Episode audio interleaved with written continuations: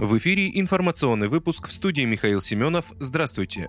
Справедливая Россия за правду предлагает призывать депутатов Госдумы по мобилизации. Председатель партии, руководитель партийной фракции в Госдуме Сергей Миронов предлагает отменить отсрочку от призыва на военную службу по мобилизации сенаторам Совета Федерации и депутатам Государственной Думы. Законопроект по данному вопросу внесен на рассмотрение Госдумы. В законопроекте СРЗП также указаны категории граждан, которых, по мнению авторов инициативы, необходимо призывать на военную службу по частичной мобилизации в первую очередь. Это сотрудники Росгвардии, СВР, ФСБ, военной прокуратуры, Следственного комитета, воинских воинских подразделений Федеральной противопожарной службы, спасательных воинских формирований, уволенных с военной службы и зачисленных в запас ВС РФ. Вместе с этим СРЗП предлагает расширить перечень лиц, имеющих право на отсрочку от военного призыва по частичной мобилизации. В законопроекте говорится, что она должна предоставляться гражданам, признанным ограниченно годными к военной службе по состоянию здоровья. Временно негодным к военной службе по состоянию здоровья предлагается предоставить отсрочку на срок до одного года. Отсрочку также должны получать граждане, граждане, проходящие альтернативную военную службу, родственники погибших военных, проходивших службу по призыву. Кроме того, отсрочка от мобилизации в обязательном порядке должна предоставляться гражданам, занятым постоянным уходом за близкими родственниками, опекунам или попечителям несовершеннолетнего родного брата или сестры, отцам детей-инвалидов, студентам очной и очно-заочной формы обучения, аспирантам, школьным учителям, преподавателям вузов.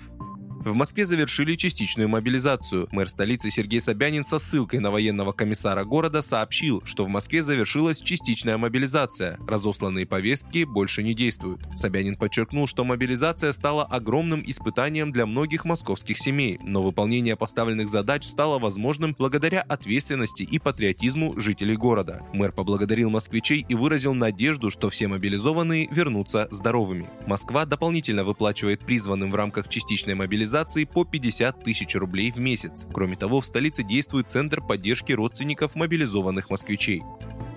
Пушилин заявил об обмене пленными с Украиной. Россия провела обмен пленными с Украиной по формуле 110 на 110, заявил в Рио главы Донецкой Народной Республики Денис Пушилин. Мы Киеву отдаем в основном женщин. Из застенков украинского режима возвращаем домой 80 гражданских моряков, которых держали в заложниках. Также свободу получат 30 военнослужащих из ДНР, ЛНР и других регионов России, написал он в телеграм-канале. Напомню, ранее народная милиция ЛНР сообщила, что в республику из украинского плена вернули вернулись 11 военнослужащих.